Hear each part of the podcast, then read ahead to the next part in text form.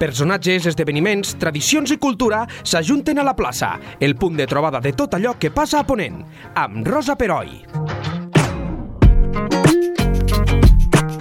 El doctor Juan Manuel Sánchez és metge hematòleg i des del 2007 és el cap del Centre del Banc de Sang de Lleida, que té la seva seu al mateix hospital Arnau de Vilanova.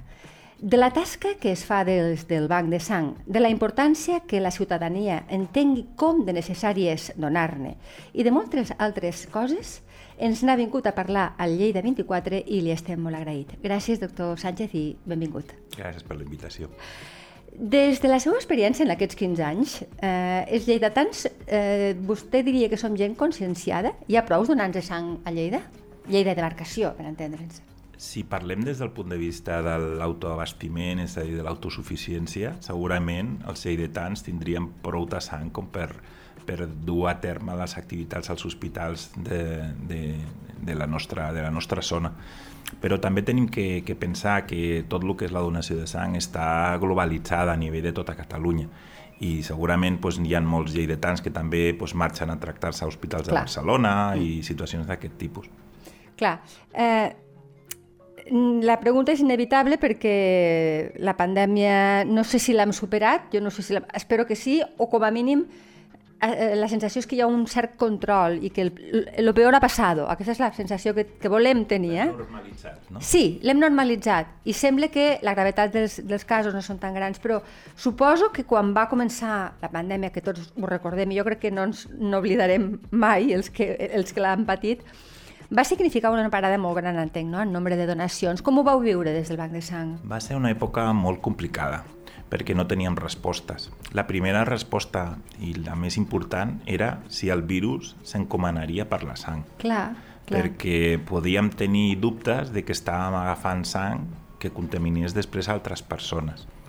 O sigui que el, la, el primer dubte que vam tenir és aquest el segon gran problema que vam tenir és que tots teníem clar que teníem que evitar les aglomeracions de gent. Uh -huh.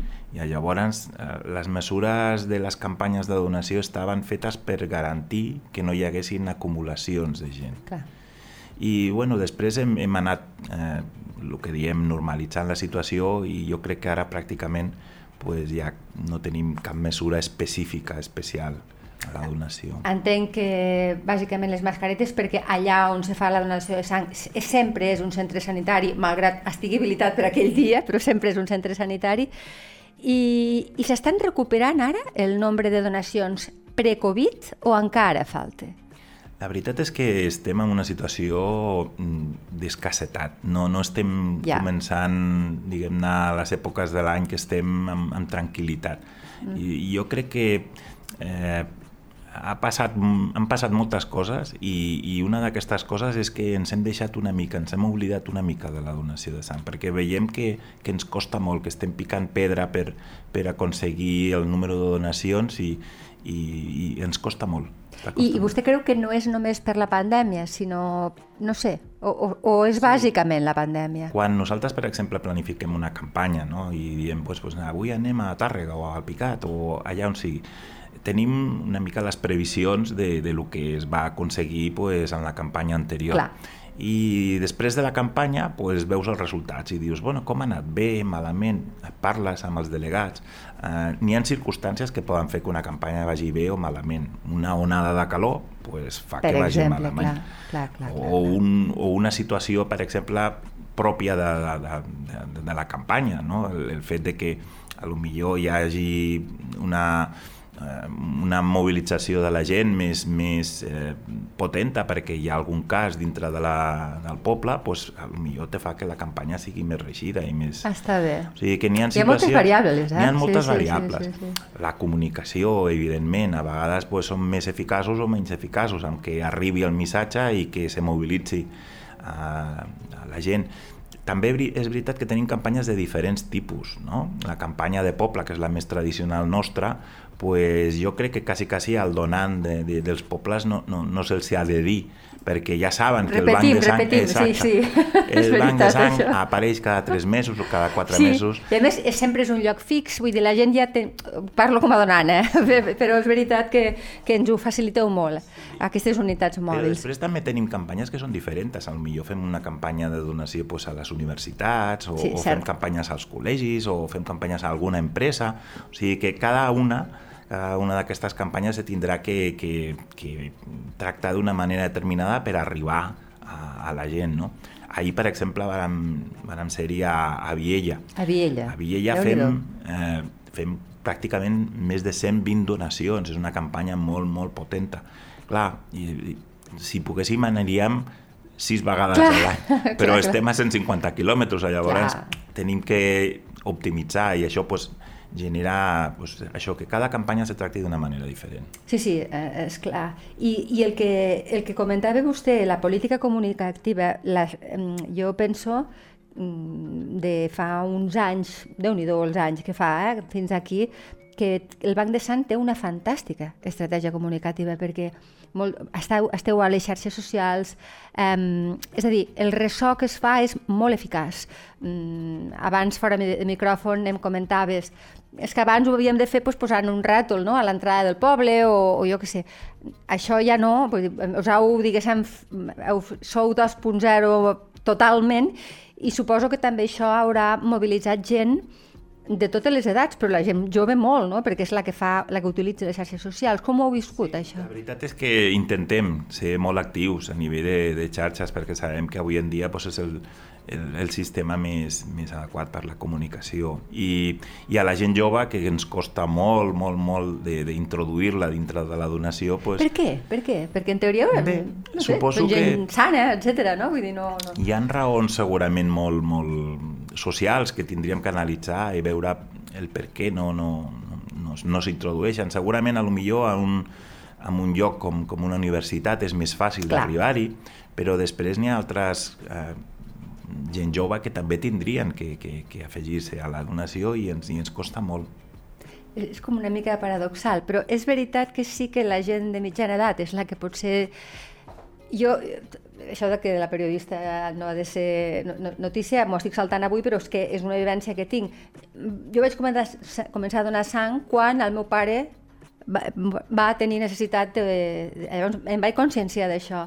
Suposo que a vegades necessites una mica d'experiència i saber que la vida és dura i que ens hem d'ajudar els uns als altres i potser la gent jove no ho ha tingut encara, no ha tingut aquesta oportunitat, Sí. no ho sé. Sí, a lo millor també pues, eh, hem variat la, la forma de viure, no? la forma de conviure amb la gent gran, amb els avis. És possible, clar, clar, No clar. visualitzem tant aquestes, aquestes situacions de necessitat que veritablement sempre són com un desencadenant.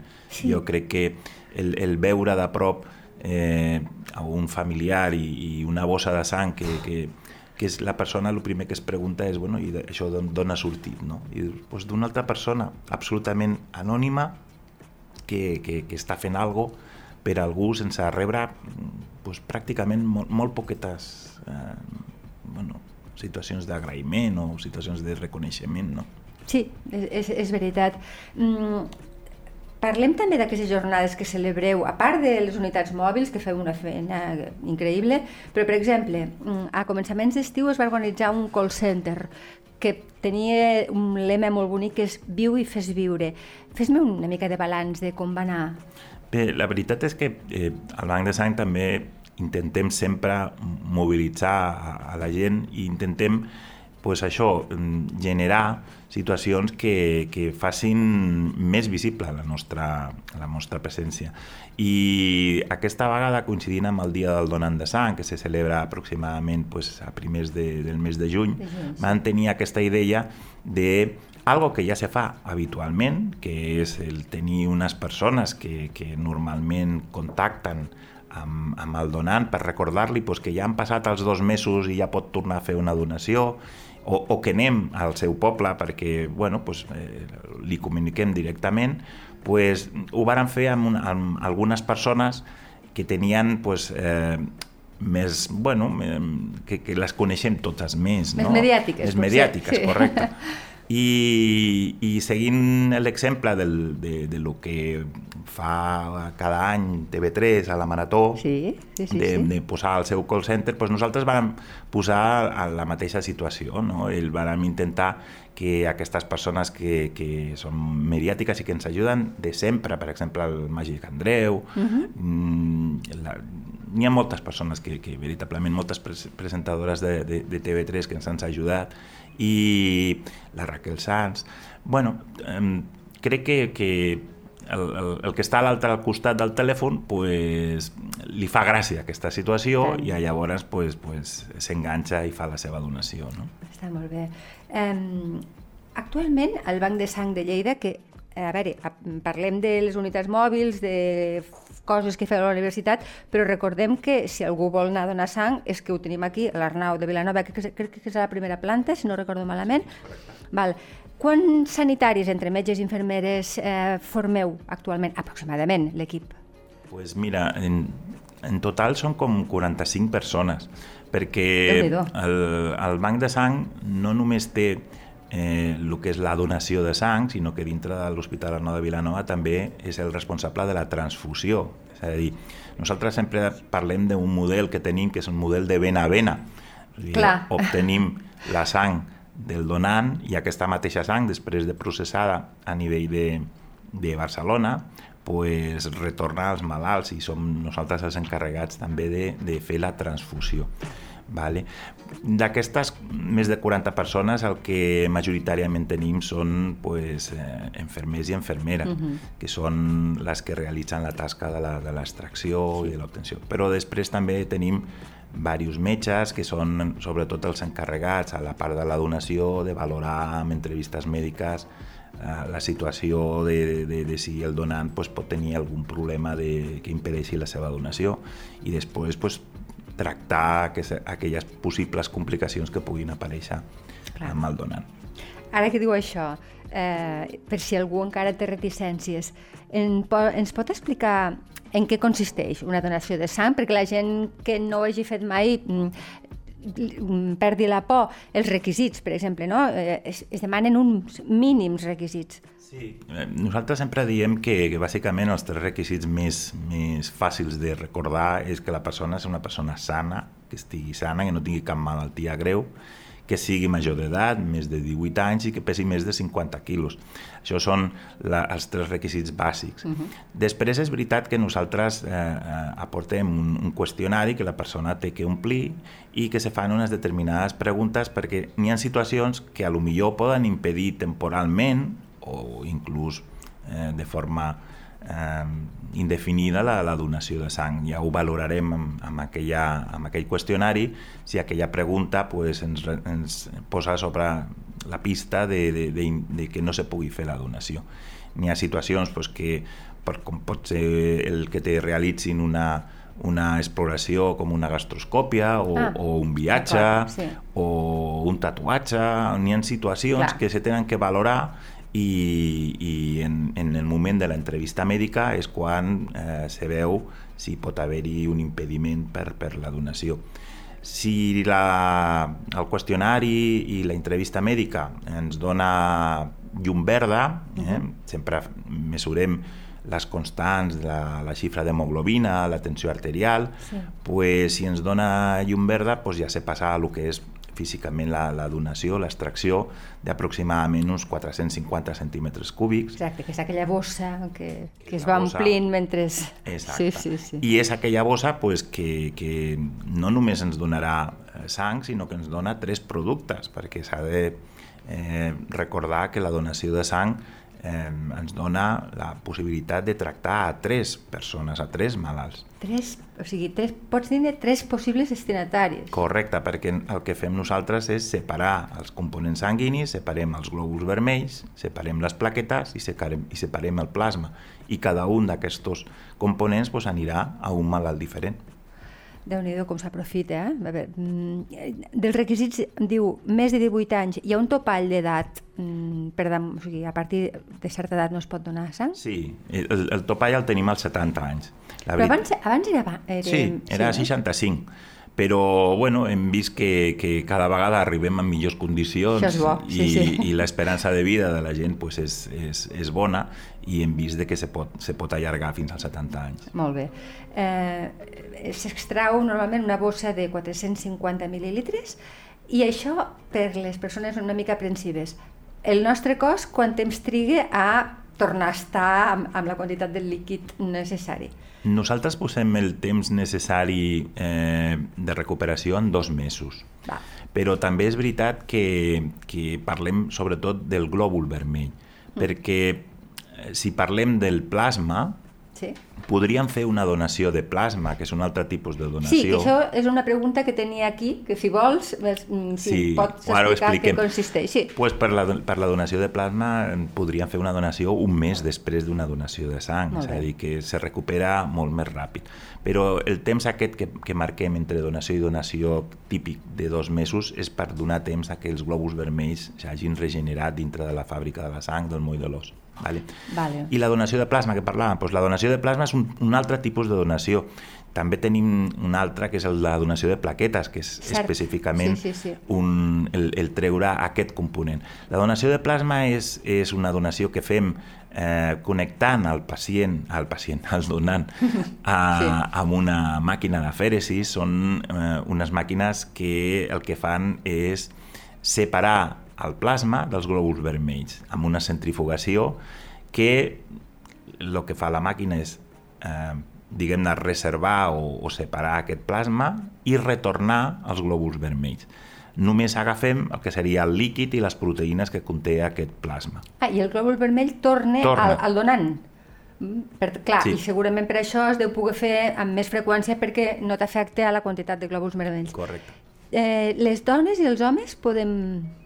Els homes podem fer quatre donacions l'any de sang Sí. i les dones tres. Tres, això és el que tenia La entès. donació de plasma mm, se poden fer donacions aproximadament inclús cada 15 dies, o sigui que ens podríem fer donacions durant un any sumant bastantes donacions.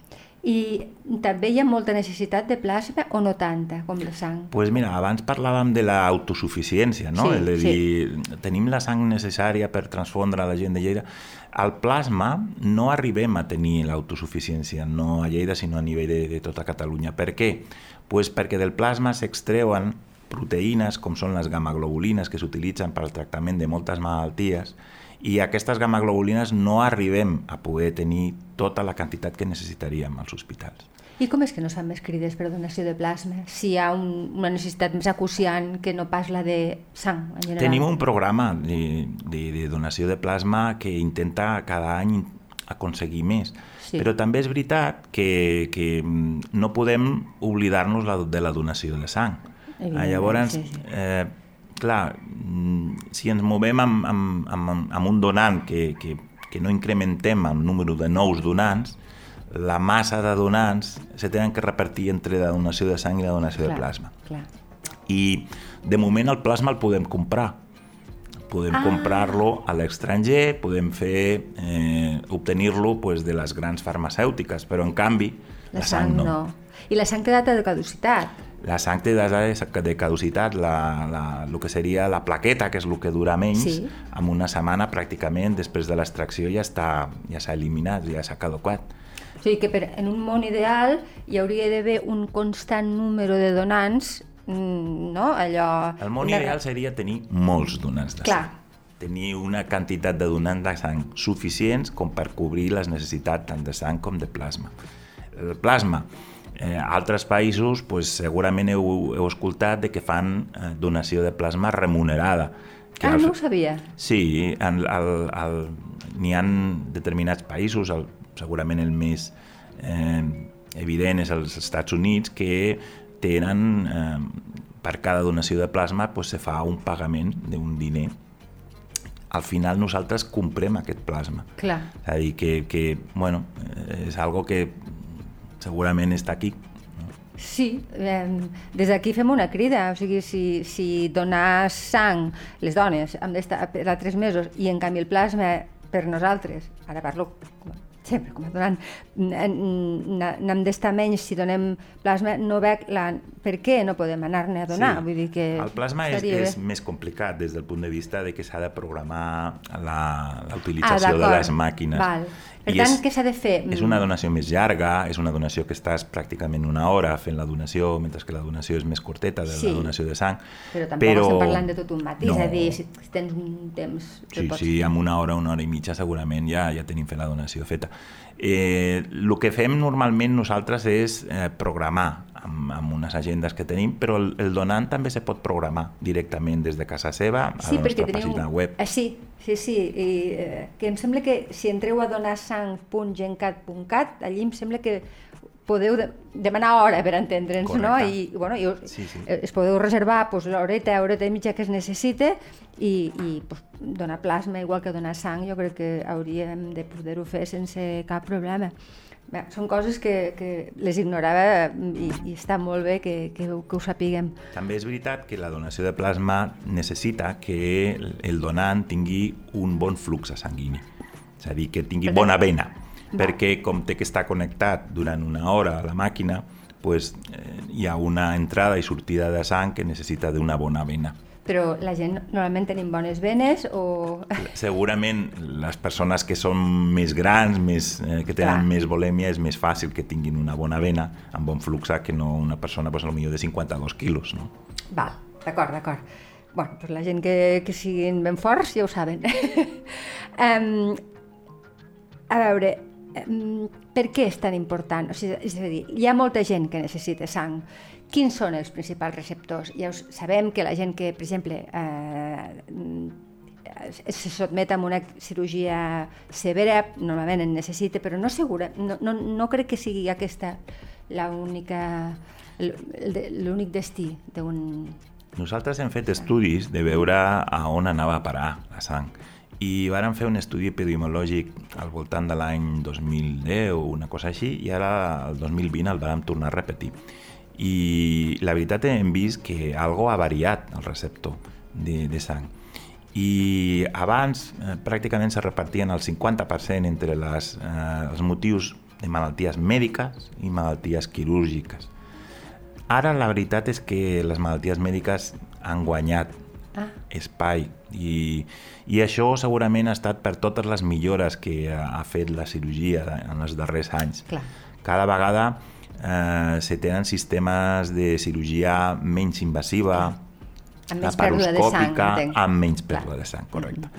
I, I la veritat és que les malalties mèdiques pues, són de tot tipus. Evidentment que les malalties hematològiques pues, són eh, les fonamentals Clar. perquè aquelles mal- persones que tenen problemes de que no fabriquen correctament sang, les tan conegudes leucèmies, Sí. els tractaments quimioteràpics, però després també tenim un, situacions de, de, de, de persones que tenen trastorns crònics de la fabricació de la sang per, per, per malaltia mèdica o problemes hemorràgics de tub digestiu, bàsicament, Clar. persones amb hemorràgies digestives. O Perquè sigui que, per, perden sang amb molta facilitat. Sí, persones amb cirrosis hepàtica, persones amb, amb, amb úlceres i hemorràgies digestives, amb rectorràgies, o sigui, que problemes al final de tub digestiu que, que fa que, que, que se tingui que reposar la sang que s'ha perdut. I, evidentment, les quirúrgiques doncs, és el que parlem. Eh, no només les, les situacions dels accidents, que sempre Sí, també ens... que a l'estiu és, és quan, per exemple, hi ha tanta demanda per això, per la Correcte. circulació de la gent. Sí. Eh, la, això ho visualitzem molt ràpidament perquè és, és un moment en què, que, que la persona pues, en, que ha patit un politraumatisme pues, pues, hi ha una pèrdua de sang Clar. que se té que reposar. Però després pues, això, no? totes les intervencions, sobretot les traumatològiques, les, les, bueno, les pròtesis que posem, hi ha, hi ha moltes situacions que, que generen necessitat simplement per compensar les pèrdues. Molt bé. Eh, Tornem un, un moment al, al, a la Covid perquè tinc entès que durant l'època en què hi havia el confinament i la gent no es podia moure de casa i hi havia gent que necessitava que se li eh, administrés sang, hi havia unitats de part del banc de sang que anaven a fer la transfusió a casa del pacient. No sé si això s'ha fet puntualment durant l'època més severa de la Covid o es continua fent amb la gent més, mm, bueno, gent més gran o que no tinguin tanta mobilitat, no ho sé. La veritat és que la, la transfusió domiciliària Exacte, sí. és una... Jo crec que la Covid el que ha fet és que la visualitzessin com una eina de, de, de, de treball, perquè fins ara mm, penseu que la transfusió té que durar unes hores determinades i té que estar vigilada per personal mèdic. Llavors, clar, els recursos que necessita per fer una transfusió domiciliària és tenir una infermera moltes hores Clar. desplaçada en, en, en un domicili. Uh -huh. I això era un impediment. Però crec que la Covid ens, ens servirà perquè aquesta transfusió domiciliària, que fins ara ha estat molt escassa i, sí. i, i molt puntual, pues se, regal, se regularitzi més i se faci cada vegada més. Ah, doncs està molt bé. No hem començat un programa real de transfusió domiciliària aquí a Lleida, però eh, estem visualitzant que a altres parts de, de Catalunya s'ha fet i, i s'ha fet bé i nosaltres estem ara pues, mm, a punt de, de començar a plantejar-nos amb, amb determinades situacions, que no seran moltes, però... Suposo que és quan, quan el pacient, m'imagino, gent gran o gent que està molt delicada, m'imagino, no? O, o no, no sé, És al eh? revés. Ah! Tindrien que ser casos seleccionats que, Sí. que no estiguessin molt malament, perquè al final la transfusió eh, pot desencadenar problemes. Ah, d'acord, d'acord, d'acord. eh, tindries que escollir aquell malalt que sabessis que no te farà un problema, perquè si se fa el problema a l'hospital pues, tens mitjans per, Clar. per tractar-lo, però clar, a casa és més complicat. I sobretot també problemes de que no estigui molt allunyada del centre sanitari, això no, no, no ho podrem fer segurament a comarques, mm. hi ha situacions que, que la transfusió domiciliària pues, no, no, no ens ho permet. Eh, penseu que eh, la transfusió avui en dia eh, és molt segura, però tenim sobretot que estar segurs de, de que no genera més problemes que, que, que els beneficis Clar. que anem a buscar. Cert, molt bé. La gent que ha passat Covid pot donar sang, doctor? Sí, sí. I ja és crec. clar, eh? Vull dir això... Sí, sí. Que has d'esperar el temps de que et doni negatiu el test? I... 15 dies de, de no tenir símptomes, bàsicament. Val. O sigui que amb 15 dies de- d'haver normalitzat la teva situació eh, pues, se podria fer una donació de sang sense problemes. Penseu que ara eh, darrerament han sortit estadístiques que, que parlen que quasi, quasi més del 20% de la població ja ha passat la malaltia, és Sí. a dir, que és que Clar, clar. Estem És- tots en situació... Que, que s'ha normalitzat, s'ha normalitzat i per tant mm, molt bé, que ho sapiguem, eh? La- no és excusa haver passat la Covid. Eh, 15 dies i ja es pot donar. Mm, per el donant hi ha, hi ha algun tipus de benefici de, de salut? Donar sang o no? La veritat és que molts donants ens expliquen que se troben millor després de donar Sí. sang. Eh, és curiós, però segurament genera alguna situació que clínicament el, el, el donant ho, nota, que, que, que se sent millor. Jo no sé si, si és eh, real o no, però el que segur que moltes persones ens comenten és que se senten molt satisfetes després d'haver fet la donació. Sí, això I sí, això és- t'omple i segurament fa que te trobis molt millor. Molt bé, jo mm, també parlant des de la meva experiència, no sé si encara ho feu, eh, envieu un SMS, l'últim a mi me'l van, que, que, dient-me que la meva sang se n'havia anat a l'hospital clínic. Sí. I em va fer molta il·lusió, o sigui, no, a mi no em va servir per a res, perquè jo la sang ja l'havia donat, però saber que, a més dieu, mm, aquesta sang ha anat al, al, la teva sang ha anat a l'hospital clínic per ajudar Sí. a altres malalts. Bueno, doncs a la satisfacció d'haver donat sang se sume de que saps on ha anat. Eh, És una mica absurd, però ens ajuda molt No, emocionalment. jo crec eh? que, que quan ho fem és justament per això, perquè eh, fa visible que, que, lo que l'esforç que has fet com a donant uh -huh. després s'ha traduït en, en que una persona ha rebut la teva sang i, i realment pues, pues, jo crec que és el que parlàvem abans, te fa sentir més bé el Sí. veure que, que aquest esforç que tu has fet, perquè vulguis o no, la donació, pues, bueno, és aquest petit esforç de perdre una estona del teu temps i... però és molt petita. A veure, per, perdem l'estona mirant les xarxes socials, però és, és mitja hora. Això, Sí, això pot sí, dir sí. qualsevol que hagi donat sang, és mitja I hora. el que parlàvem abans, a més a més, segurament eh, tots necessitarem sang, perquè cada, cada vegada visquem més anys i sabem que la, la necessitat d'una transfusió sanguínia és directament proporcional a l'edat. Si tu agafes persones de 40 anys, a lo millor només han rebut una transfusió doncs dos de cada 100, però Clar. si agafes persones per sobre de 80 anys, segurament a lo millor n'hi ha un 20% de les persones de més de 80 anys que han rebut una transfusió sanguínia. Clar, clar, clar. I, i pel, pel que fa al tipus de sang i a l'RH, hi ha més necessitats o menys? Com va això? Com, com tenim malalts de tots els grups Clar. sanguinis, tenim necessitat de tots de els grups tots. sanguinis.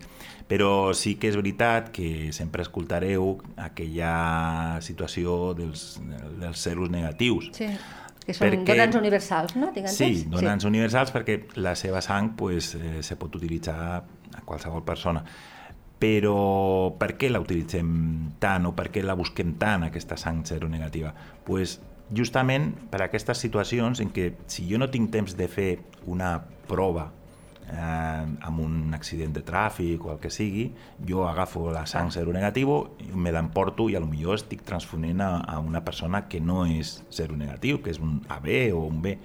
Què passa? Pues que la sang seronegativa té molta més sortida que no la resta de sang, llavors la consumim molt més. Inclús en aquelles situacions que hi ha persones que se sensibilitzen. Què vol dir això? Hi ha persones que quan reben una transfusió de sang se aprenen aquella transfusió i ja no volen més transfusió d'aquell tipus. I llavors rebutgen altres tipus de sang. Ah, sí? Sí, la, la, és el que se'n diu la, la sensibilització. És a dir, que les persones al final eh, tenim que anar molt al tanto en escollir-los sangs que siguin compatibles. I la sang seronegativa, com és majoritàriament negativa a, a tots aquests antígens que generen la sensibilització, doncs la utilitzem més i per això sempre busquem més sang seronegativa sí, sí. que la, la resta de grups. Practicitat, eh, clar, sí, sí, a vegades és que s'ha d'anar molt de pressa i, i, i per suposo que és molt pràctic, sí, sí. Per qüestions transfusionals, clar, és a dir, per, per l'ús hospitalari, la sang seronegativa té molta més utilització que el percentatge de població que és seronegativa, que no arriba ni al 8 ni al 9% de, de la població general. Eh, ja per acabar, um, no sé si vostè té dades de, per exemple, Europa, no? Eh, de països europeus, um, com estem?